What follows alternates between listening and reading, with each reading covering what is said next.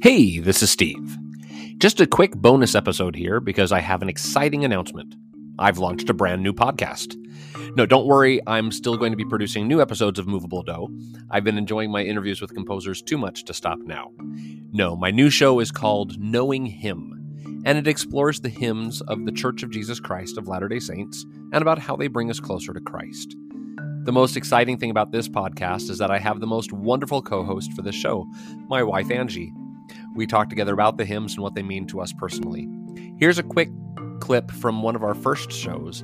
If it sounds interesting to you, please consider subscribing to Knowing Him wherever you find podcasts. That's Knowing Him, H Y M N.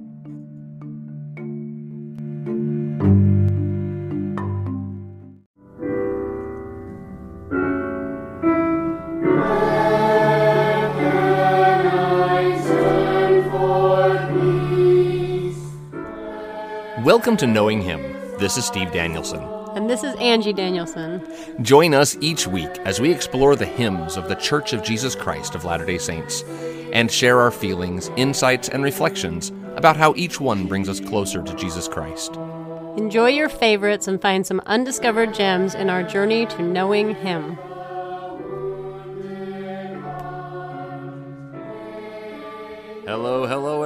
There in podcast land. This is Steve Danielson here with my most beautiful, most excellent co host. Hello. so, anyway, today we are talking about hymn 120 uh, Lean on My Ample Arm. So, there's not a lot of information about why the song was written in the first place. There's not one of those cool backstories. Uh, you know, there was a storm like the last one we listened to, uh, or that we talked about. Um, but I, I really like this hymn for one particular reason. It's a it's a different point of view than we often get from the hymns. You know, oftentimes it's it's us singing about the Savior and you know about us coming to the Savior. But lean on my ample arm. This is uh, the Savior talking to us, and He's telling us lean on my ample arm. And it, we do have to say, make sure we say ample arm. My son was just hidden here a little while ago. He said, lean on my apple arm. Which one's your apple arm? now, this is lean on my ample arm.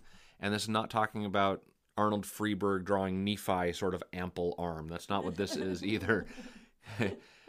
uh, so the the words here, you know, lean on my ample arm, O thou depressed, and I will bid the storm cease in thy breast. Whate'er thy lot may be on life's complaining sea, if thou wilt come to me, thou shalt have rest. Lift up thy tearful eyes, sad heart, to me. I am the sacrifice offered for thee. In me thy pain shall cease. In me is thy release. In me thou shalt have peace eternally. And I think they're beautiful words. And we we don't get a lot of hymns written this way in the point of view of the Savior. Um, I can only think of one other. What made you pick this this certain hymn? Well, I like the the point of view. I like it. I like the idea of Christ sort of reaching out His arms to us and pulling us in. I'm, you know, I'm thinking about um, Third Nephi when they've just had all these storms and destructions, and people are in the dark and they're crying and they're sad and frightened and then they hear the voice of Christ and he's saying my arms are stretched out and I want to gather you in like a like a hen gathereth her chicks. I want to protect you and I want to hold you. Just come to me and and let me protect you. And that's the the message I get from lean on my ample arm. I don't know what do you what do you think about the text here? Yeah, it's beautiful. I've always liked this hymn, even though it's high and hard to sing, which we'll talk about in a minute. But I like the words, and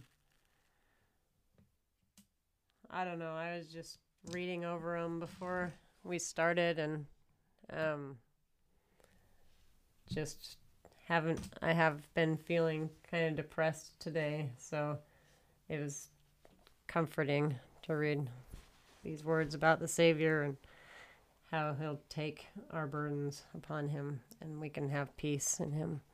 Yeah. You know, the only other hymn that I can think of that speaks from the Savior's perspective, at least in our hymn book, uh, is I think 185, uh, Reverently and Meekly Now. Uh, that's another one that speaks yeah. from the Savior's perspective.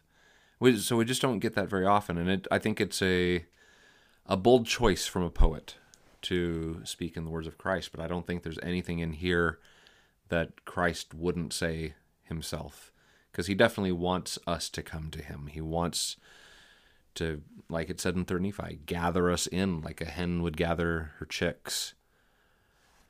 So let's talk a little bit about who wrote this and some of the background, because you did mention the melody, but let, let's talk about our uh, our poet first, Okay. uh, the guy that wrote this.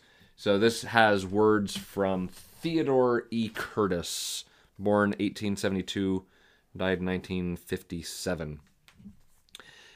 I was not able to find a ton about Theodore Curtis. Um, you know, they've got an entry here in the Our Latter Day uh, Latter Day Saint hymns or Our Latter Day hymns. I want to put a saints in there. Uh, the stories and the messages, Karen Davidson. Um, you know, talks about his life. He he earned his living at as an employee at ZCMI, so he wasn't like out there making waves in the world. He was a, a businessman. He was supporting his family. He was. Uh, But he was a member of the Church yeah. of Jesus Christ of Latter-day Saints. yeah, he was a member of the church. Uh, he published poetry in all the Latter Saint magazines of the time. Uh, a booklet of his poetry, Mother Heart of Gold, was for many years distributed in LDS Wars on Mother's Day. So that was a common Mother's Day gift. Now you get like a flower or chocolates or something. But Right. Maybe we can find that pamphlet and give it out this year. So he wrote some other hymns in our hymn book too, didn't he? Yeah, he wrote text for Awake and Arise, Come Unto Him, and again, Our Dear Redeeming Lord, in addition to Lean on My Ample Arm. Um, yeah, I couldn't find much more besides that. Apparently, he was well known as a poet during his time, at least well known in the church.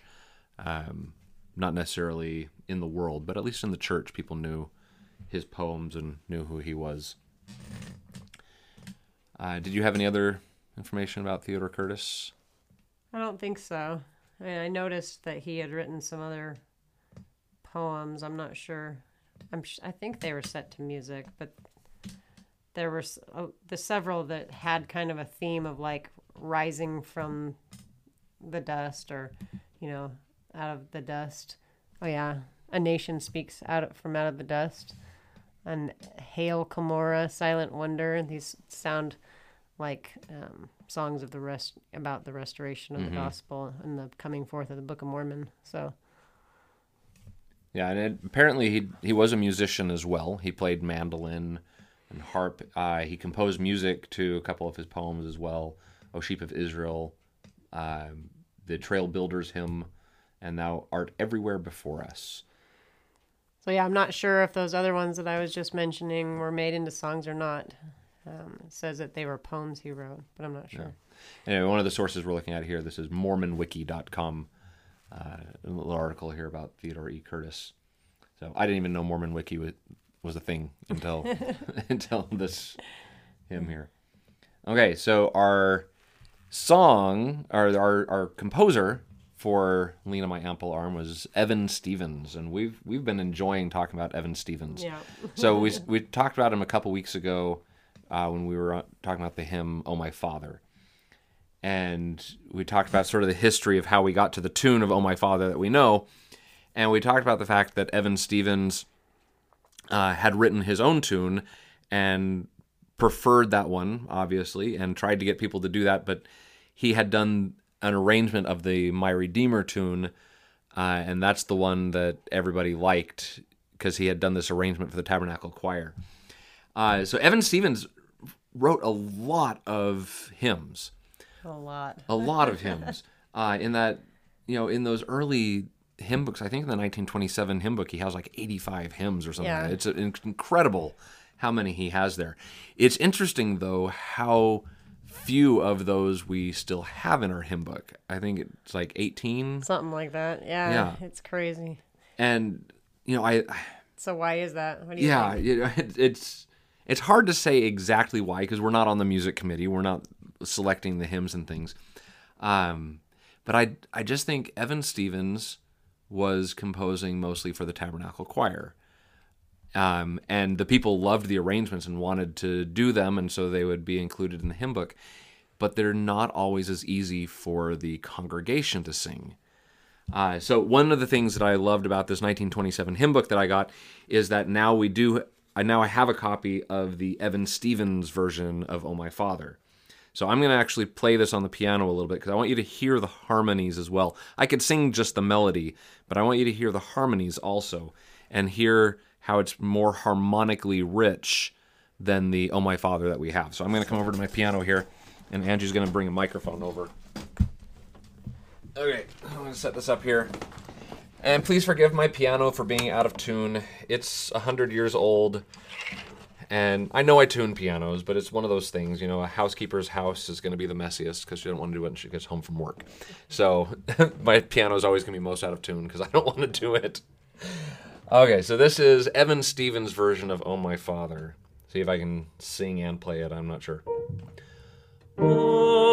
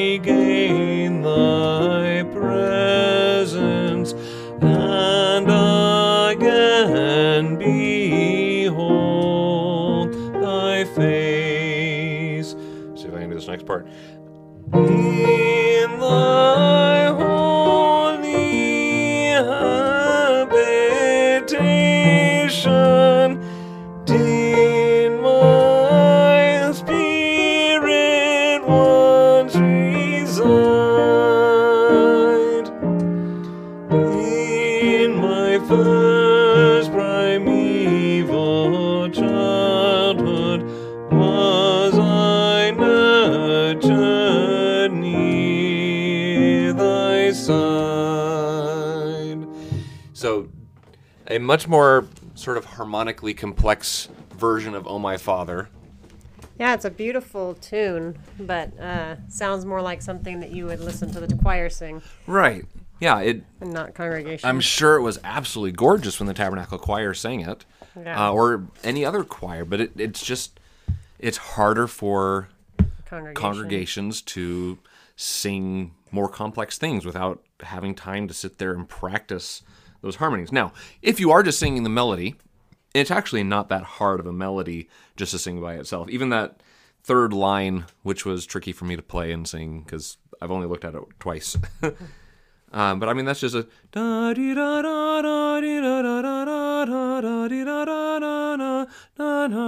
So it's not a complicated melody. It's just the harmonies underneath that are so rich. And I think that's what I find with "Lean on My Ample Arm" as well, is that it's a it's a beautiful hymn, and that's one of the things that drew me to it. We, when I was at BYU um, in one of my theory classes.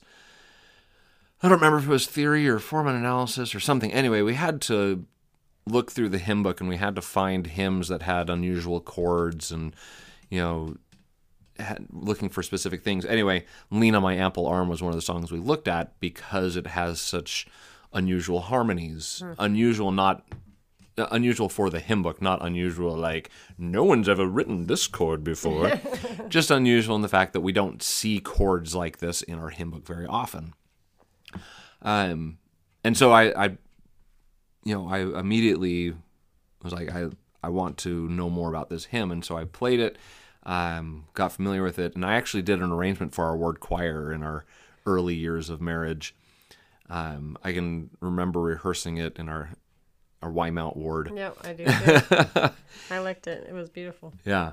Um, but again, it's great for a choir who has time to practice it. And because it's so harmonically complex, I just don't think as many congregations sing it, which is a shame because it's a beautiful hymn. So back in the early days of the the early hymn books, like these ones from the 1920s and even the 1950s and stuff, they had a lot of hymns in there that were specifically for choirs. Mm-hmm. So we don't see that as much in our um, 1985 hymn book, but they had a lot more of those. So do you think that they were specifically singing a lot of Evan Stevens songs just like in the ward choir, or do you think they actually sang those in the congregation? It's hard to know um, because in these early ones they didn't designate uh, whether or not they were for choir or congregation. It's not until we get to the 1948 hymn book. Um, They put them in a different section. Yeah, they they said these are for congregation, this is for choir, this is for women's voices, these are for men's voices. So we finally start to see that sort of designation in the 1948 hymn book. Well, later revisions, not in the first Yeah, edition, not in the first one. but in later editions.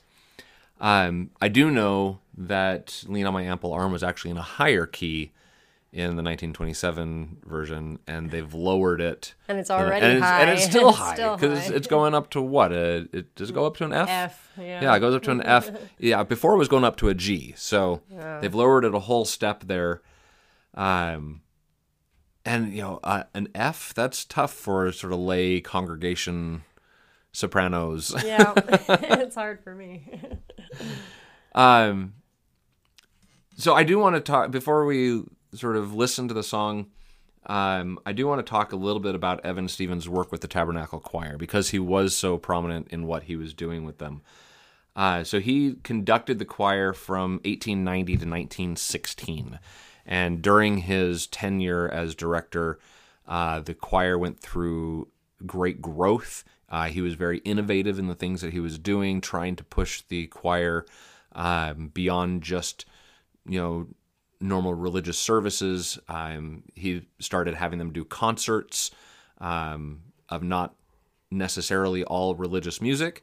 You know, get into in, uh, into more of a of a repertoire outside of just regular church service. Uh, it, in 1893, uh, the choir had grown uh, a little bit, and 250 members of the Tabernacle Choir uh, went to sh- the Chicago World's Fair and participated in a choir competition at the World Fair. Uh, there was a uh, I, I've heard about this before, and I know that the there was some hesitancy. Should we should we send the choir out? Would they represent well? And Evan Stevens really pushed for this for them to go. He said, uh, "Simply be calm, earnest, and see to it that we do ourselves justice. And I, for one, will be satisfied, prize or no prize." Uh, so he felt the choir could at least go and represent well uh, in this contest.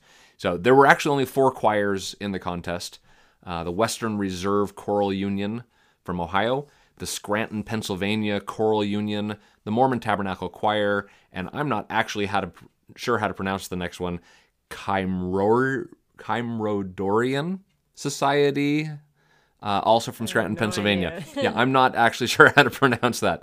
Uh, but each choir got to perform, and the Tabernacle Choir came in second. So they, um, the Choral Union from Scranton got the first prize, and the Tabernacle Choir got the second prize. So, uh, on this article here, I'm reading from the Tabernacle Choir website. It says, um, then as Charles Jeffrey Calman wrote in his book, The Mormon Tabernacle Choir, pandemonium broke loose when they announced the winners. The Pennsylvanians yelled, and the Salt Lake City people cheered. Finally, one of the Scranton folks called out, Three cheers for the Mormons! And the shouts resounded even louder. That's cool. Uh, and then at the end, all the choirs joined together to sing the Hallelujah chorus, and Evan Stevens was invited to conduct that finale. Um, and Joseph F. Smith, who was a member of the First Presidency at the time, said it has done more good than 5,000 sermons would have done in an ordinary or even an extraordinary way. So he was talking about the impact that the choir had on the church's presence. Uh, so it was a, a very positive thing for the church. Uh, something else that uh, Evan Stevens did in 1910, uh, under his direction, the Tabernacle Choir was the first ever large ensemble to record a song. That's pretty Okay? cool. Recording technology was still new, and solo artists and small ensembles had per, had recorded things, but they had not figured out the technology to record a large ensemble, uh, and so they they experimented. So instead of microphones, they had to have these sort of large conical cones that they set up to capture the sound that would bring it to where they needed. And so they set like four of them across, like hung from the gallery, uh, the gallery up above in the tabernacle. You know, one pointing at the sopranos and one at the altos and a couple in the middle. So it sort of captured all the sound as it came in and all wound down to a box right by the conductor, and that's where the sound was actually captured. Uh, interesting. Yeah, so they're the first group to actually record, uh, a first large ensemble to What actually song record did a song. Uh, I'm. It didn't say exactly which one was first, but they recorded several songs that evening, including "We Thank Thee, O God, for a Prophet," "Let the Mountain Shout for Joy," and "The Star Spangled Banner." Uh, and of course, we know later on they recorded their um, their award-winning Battle Hymn of the Republic, and they've gone on to record I don't know hundreds, of Hundreds, albums. I mean, they've so many, lot. so many So recordings didn't he since then. get the choir up to 300? They did, yeah. So the the growth was tremendous. Grew from roughly 125 voices to over 300 during his time with How them. How much is it now? Uh, 360, I believe, is how many seats there are up there. So they're keeping it about the same. I see Yeah. had a little bit more. And he he's the one that actually put it in sort of the the tiered seats and the way we know it today. Yeah, That I read about that. Like, Yeah. yeah. Uh, one other thing we want, I want to talk. I'm going to play a recording for you. I mentioned that I did an arrangement of this for our, one of our early married wards when we first got married, uh, and I I pulled it back up last week. Uh, did a, a little bit of tweaking to some of the choral parts and to the violin parts that I'd written for it as well, uh, and I recorded myself singing the whole thing. So I'm we're actually going to do that, especially since it goes so high. I'm not going to make Angie do it today. Um, but we're going to listen now to uh, my arrangement of Lean on My Ample Arm.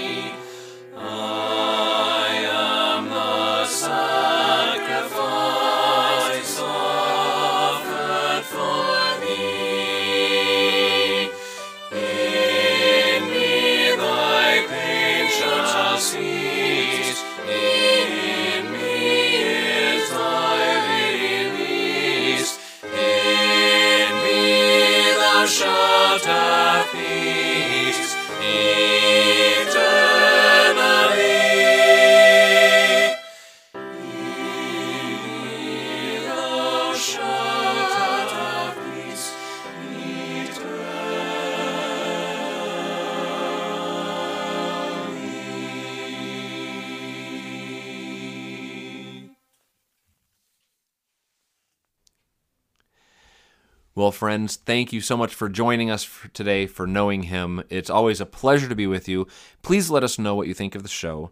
Uh, either email us, knowinghim at gmail.com, join our Facebook group at Knowing Him, or follow us on Instagram or Twitter. We'd love to know what you're thinking about the show and love to hear what your favorite hymns are. Join us as we continue to sing our way to knowing Him.